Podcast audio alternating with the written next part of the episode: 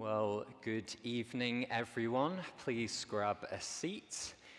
My name is Samuel, and if we haven't met before, I am one of the ministry trainees here at St. Andrew's Free Church. As Scott uh, told us earlier, we are going to be continuing our series in the Heidelberg Catechism as we look at question 32, which Scott read out for us earlier.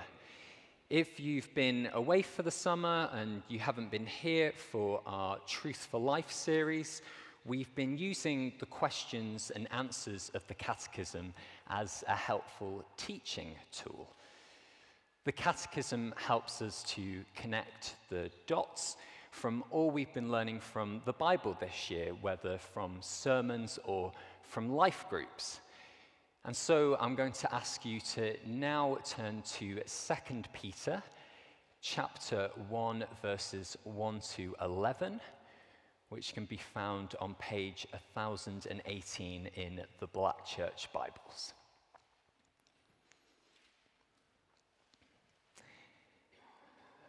Before I begin, I will lead us in prayer.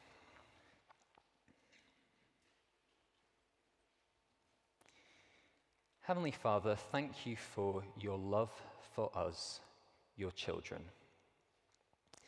Thank you that you want us, your precious children, to have strong encouragement to hold fast to the hope set before us.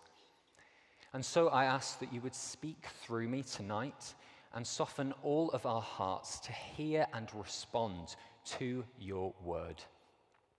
In Jesus' name, amen. So, Second Peter begins Simon Peter, a servant and apostle of Jesus Christ, to those who have obtained a faith of equal standing with ours by the righteousness of our God and Savior, Jesus Christ. May grace and peace be multiplied to you in the knowledge of God and of Jesus our Lord his divine power has granted to us all things that pertain to life and godliness. Through the knowledge of Him who called us to His own glory and excellence, by which He has granted to us His precious and very great promises, so that through them you may become partakers of the divine nature, having escaped from the corruption that is in the world because of sinful desire. For this very reason, make every effort to supplement your faith with virtue, and virtue with knowledge, and knowledge with self control, and self control with steadfastness, and steadfastness with godliness, and godliness with brotherly affection, and brotherly affection with love. For if these qualities are yours and are increasing, they keep you from being ineffective or unfruitful in the knowledge of our Lord Jesus Christ. For whoever lacks these qualities is so short sighted that he is blind, having forgotten that he was cleansed from his former sins. Therefore, brothers, be all the more diligent to confirm your calling and election. For if you practice these qualities, you will never fall. For in this way, there will be richly provided for you an entrance into the eternal kingdom of our Lord and Savior, Jesus Christ. What is a Christian? How would we explain it to someone who had never heard the word before or perhaps had a muddled idea of what the word means. How would we explain it? What is a Christian? If you ask someone on Market Street in St. Andrews what is a Christian, they may answer with a Christian is someone who goes to church. Just as people who go to the cinema and like films are cinema goers, and just as people who walk up hills are hill walkers, by the same token, perhaps if you go to church, you are a Christian. Maybe someone else on the street would say that they try to be a Christian by visiting the elderly and sick or helping a charity with good deeds. When this person has fun, is naughty, or does something for themselves, then they weren't very Christian in that moment. Another answer we may hear on the street is that there are Christian families and Christian nations. A family may identify as Christian, and so all members are Christians because they are part of that family. Or maybe because the United Kingdom is still in name a Christian country, most citizens of the UK may be called a Christian just because they live in the UK. What is a Christian? I hope by the end of the sermon not just to provide an academic, all encompassing dictionary definition of what a Christian is. I hope to show that being a Christian is a real source of delight and comfort and is a privilege to be. And for those here tonight, or maybe watching online, who wouldn't say that they are a Christian, I hope that understanding what a Christian really is will sound so attractive that you want to explore more or maybe even become one yourself. It really is the best thing to be. Tonight, I'm going to have two points to my sermon. Firstly, how do we become Christians? And secondly, what does a Christian do? How do we become Christians. As the Bible teaches and the Catechism summarizes, it is because by faith I am a member of Christ. Our culture, as we probably know, puts a lot of pressure on the individual. Our culture says that I am the decider of my own destiny, that if I want a certain home, a certain income, a certain fitness level, then I can get it if I work hard enough. And the thinking of our culture can seep into what we think being a Christian is. That it is through being more religious or more learned or more good that maybe someday finally we can be a Christian. Being a Christian is, in fact, not achieved by us. It is dependent on another person, that person being Jesus Christ. And what is the connection between someone who calls themselves a Christian and this Jesus Christ? Will you look with me at the sheet and on the handout at Ephesians chapter 5, verses 29 to 30? This is how God's word describes the relationship between a Christian and Jesus Christ. For no one ever hated his own flesh, but nourishes and cherishes it, just as Christ does the church, because we are members of his body. The connection between Jesus and Christians is so deep and mysterious that Christians aren't just people who have a high opinion of Jesus or in a tick box sheet have said that they believe certain historical facts about Jesus. The Bible teaches that the connection is so deep between a Christian and Jesus Christ that a Christian is a member of Christ's body. The link between us and Jesus is like the link we have with our fingers or our kidneys or our eyes. This isn't saying that I am literally an eye or a finger of Jesus Christ, the man with his physical body somehow divided around the world. It is saying, however, for the Christian that we are Jesus's. Jesus isn't a hobby of ours, a little part of our time and thoughts. When we become a Christian, we cease to be our own. And when we become a Christian, we aren't just under the care and protection of our minister or our family.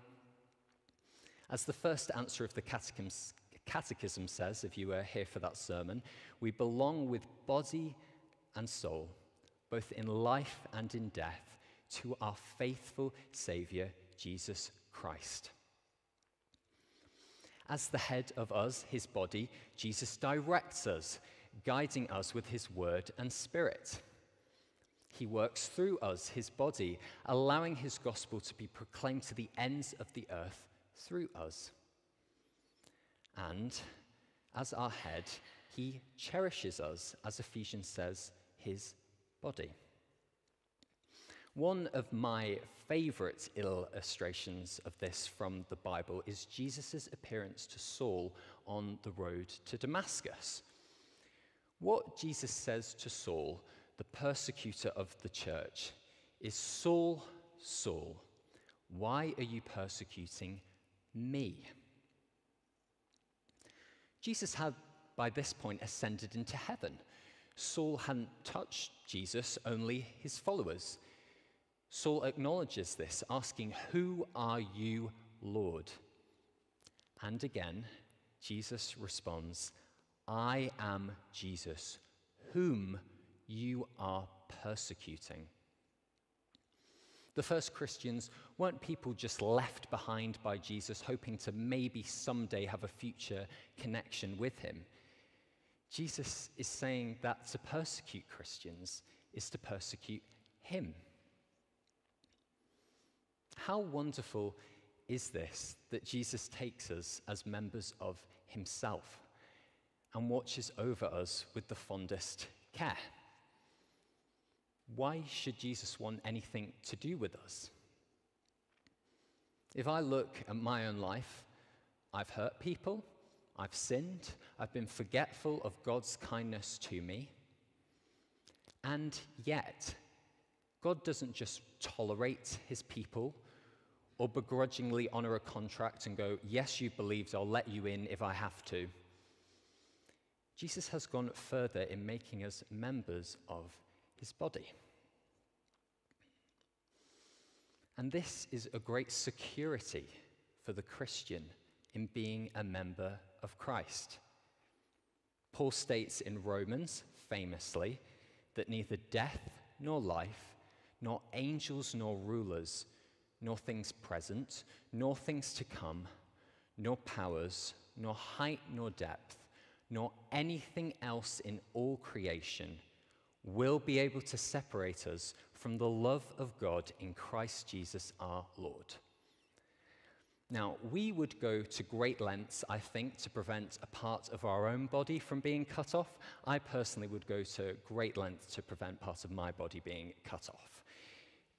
But do not think that we would go to greater lengths than the Son of God would go for the church. He will not lose any of us, his people that he loves in all eternity. But becoming a part of this body is by faith. I know that for some of us here, we thought growing up that going to church automatically made you a Christian. Going to church in itself doesn't make you a Christian any more than me going to Fisher and Donaldson's would make me a fudge donut. You'll find them there, they're very tasty, I would recommend them, but that's not what it is in itself. You don't become united to Christ just by attending church or being surrounded by Christians. Galatians chapter 3, verse 26 teaches that for in Christ Jesus you are all sons of God through faith.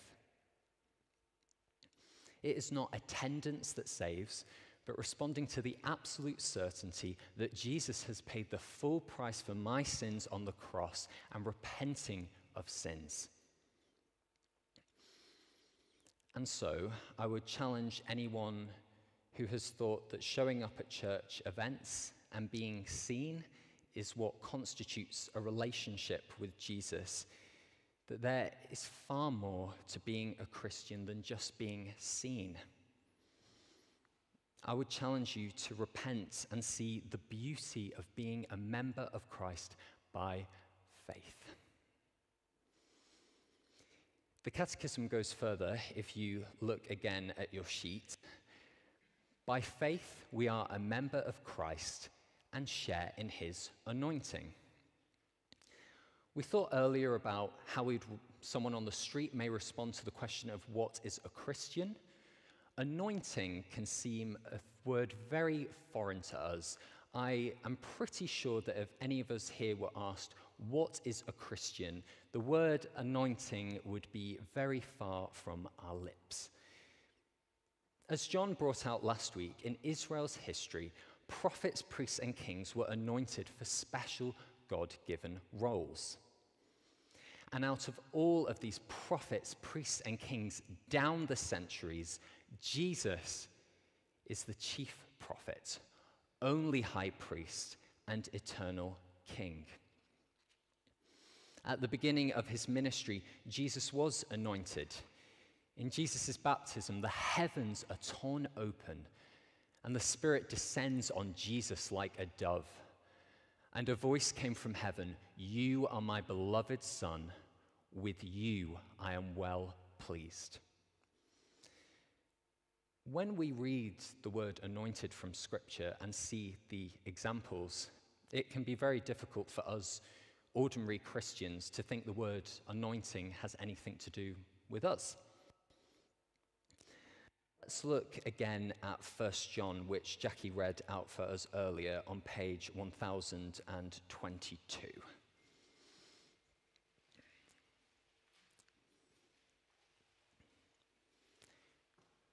John writes, if you look at chapter 2, verse 20, but you have been anointed by the Holy One, and you have all knowledge.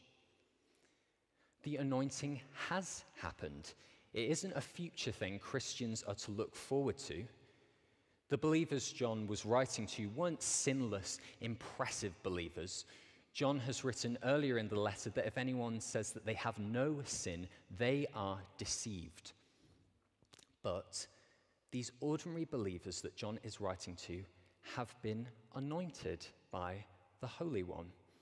If you look down again at verse 27, John continues to write, But the anointing that you received from him abides in you, and you have no need that anyone should teach you. But as his anointing teaches you about everything and is true and is no lie, just as it has taught you, abide in him. What is this anointing that John is talking about? We learn from the rest of the New Testament that this is from the Holy Spirit. The prophets, priests, and kings of the Old Testament had the Spirit rush upon them to perform certain tasks. The prophet Joel, however, spoke of a day when the Spirit wouldn't just rush upon specific people for a specific amount of time for specific tasks. Joel spoke of a day when the Lord would pour out his Spirit on all flesh. On this day, all of God's people will have intimate communion with the Lord. Joel speaks of how your sons and your daughters shall prophesy, your old men shall dream dreams, and your young men shall see visions. Jesus promised that in his absence, the helper Joel wrote of would be sent by the Father to be with his people forever. After Jesus' death, resurrection, and ascension, Jesus' words are fulfilled. His people are filled with the Holy Spirit. Peter, one of God's people, filled with the Holy Spirit, is therefore able to claim the words of Joel for himself, which you will see on your sheet from Acts chapter 2, verse 17 the same Holy Spirit that rushed on the prophets, priests, and kings, that descended as a dove on the Lord Jesus in his anointing at baptism, the same Spirit that rose Christ from the dead, now dwells in the Christian. The Christian knows, loves, and calls on their heavenly Father. As such, we share in this anointing. All Christians are therefore in an extremely privileged position. And this means no Christian should be made to feel to be a subpar Christian. When I first became a Christian, I was told by someone to the effect that I was a subpar Christian. I had repented and believed the gospel, but if I really wanted to be on fire for God, then I needed to say a specific prayer whilst kneeling on the floor and then have some sort of ecstatic vision and speak in tongues. We can wonder whether we are the real deal. Are we really anointed? Other things seem to promise a deeper knowledge with the Lord. We still battle through the years with indwelling sin. The New Testament, however, teaches that there aren't subpar Christians and the special anointed ones who have a real deep faith. The passage I read earlier from 2 Peter is written by Peter, who saw Jesus' earthly ministry face to face. But he, Peter the Apostle, addresses the Christians he is writing to, who never saw Jesus face to face, as those who have a faith of equal standing with his. All believers share equal privileges before God whether an apostle who saw Jesus face to face or the believer in 2023, we have been anointed by the Holy Spirit. So, this is wonderfully how one becomes a Christian. However, just as the prophets, priests, and kings were anointed for a special God given purpose, so amazingly, all ordinary Christians are anointed for a special purpose as well. This brings me to my second point what a Christian does. The titles of chief prophet, only high priest, and eternal king belong to Jesus alone. But graciously, through being a member of Christ and sharing in his anointing, all his people, in a similar but lesser way, have the role of prophet, priest, and king. These are such encouraging and extraordinary truths. We were dead sinners, but when we were grafted in by God, adopted into his family, he doesn't give his children small morsels. He gives each believer these wonderful privileges. Jesus, as I've said, is the Christian's chief prophet, but he allows each Christian to, as a prophet, confess his name. Every Christian is filled with the Holy Spirit so that we can make God known by passing on the message of Jesus his death, resurrection, and repentance for the forgiveness of sins. Because the same Holy Spirit dwells in all Christians, the Bible makes it clear that the confession of Christ's name is the job of every Christian, not just the disciples back then or those in paid ministry now. In Matthew's Gospel, Jesus teaches So everyone who acknowledges me before men, I will also acknowledge before my Father who is in heaven. Jesus doesn't say that to be acknowledged by him, it is whoever converts the most people, or whoever tells the gospel never with stuttering or nerves, or whoever creates the most impressive defense new about Christianity. But a Christian cannot be silent about Jesus, who they are a member of. I think we would all find it odd if we had a friend for years and they never told us that they had a spouse or a child. But isn't it more odd in the grand scheme of things if someone could amazingly be a member of Christ but never wish to os- offer this gospel to others? Speaking God's word can be daunting, but the Bible encourages us that it will bear fruit, enabling people to hear and respond to the gospel at all, and helping our brothers and sisters to mature in the faith. Ephesians speaks of how the Christian speaks the truth in love to one another, and through this grows in every way into Him who is the head, into Christ. Our speaking the truth in love to one another is therefore necessary, for this strengthens the body to stand firm against the various challenges that will come to the church. And so, our confession of Christ isn't only how the church grows, but is also the means Christ uses to keep the church standing firm. Telling the truth in love, even when it can be difficult, links to the next role of a Christian, the priestly role of offering a sacrifice of praise to God. Jesus is wonderfully the perfect sacrifice and the perfect priest. We can sing with joy, Jesus has paid it all.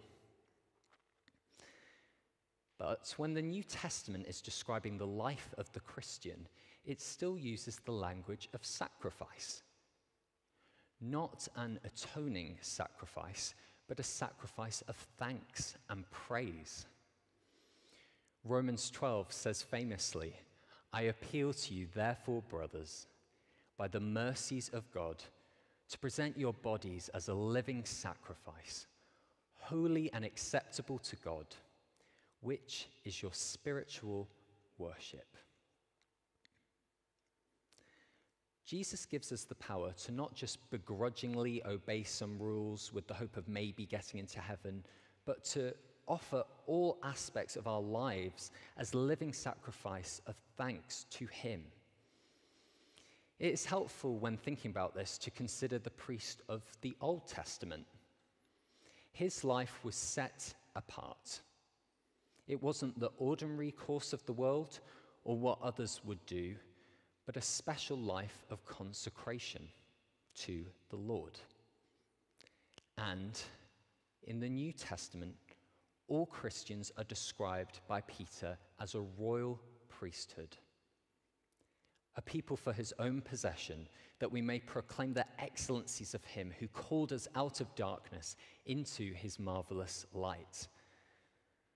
And so, as I read earlier from 2 Peter, the New Testament expects the Christian to demonstrate and work out their new identity through righteous, sacrificial, thankful living. We are not our own anymore, but as God's chosen people, our thoughts, our possessions, our families, our money can be offered as a living sacrifice of thanks and praise. Our priestly role is not as visual or obvious as the priests of Israel. The sacrifice of an ordinary Christian can seem weak, unimpressive. It may be giving up a certain relationship, a certain pattern of behavior, a certain character trait, a certain lifestyle that people around us may call no big deal and no need to give up. But our living sacrifice of thanks is seen by our Heavenly Father and is a gracious thing in the sight of God. And our Heavenly Father's delight in His children is further shown in my last point the role of a Christian king. Jesus, as our high king, has all authority in heaven and on earth. At his name, every knee will bow in heaven and on earth. Now, if you know me, you'll know that I'm a person very focused on the now. I like to make a to do list and to get it done as soon as possible. And sometimes I can transfer that urgent way, present way of thinking to the Christian life. That it is just the battle year upon year with indwelling sin. That is telling people the gospel for years and seeing little to no fruit. What the Bible teaches isn't that there is nothing beyond the present for the Christian.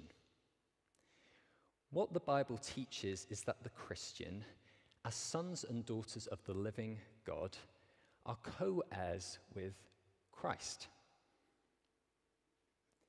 And as co heirs with Christ, as 2 Timothy teaches, if we endure, we will also reign with him.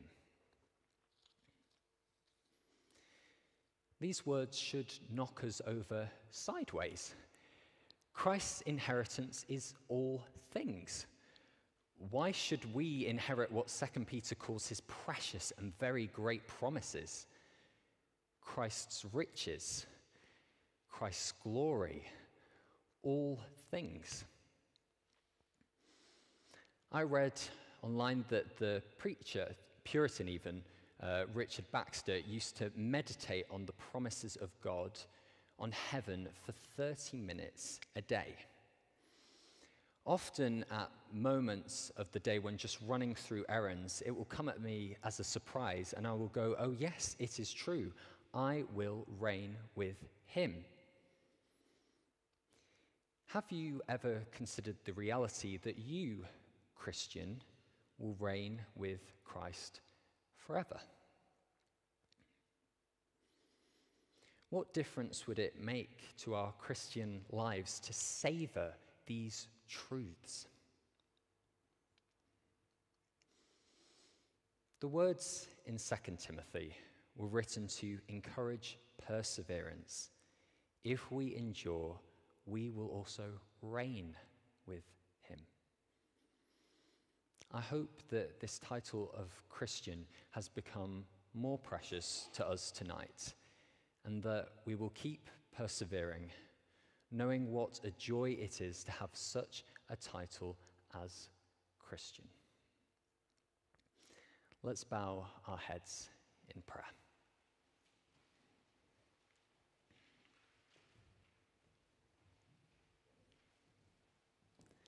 Heavenly Father, thank you that you let us be Christians. Thank you that you grafted us in to be part of the body of Christ and be under Jesus the head's care. Thank you that you have anointed us with the Holy Spirit, and now we can call upon you as our Heavenly Father in light of the assurance we have, in light of what great promises we have, please help us to confess your name. Please help us to offer our lives as living sacrifices of thanksgiving. And please help us to endure as we wait for the day when we will reign with him. In Jesus' name, amen. As the band leads, let's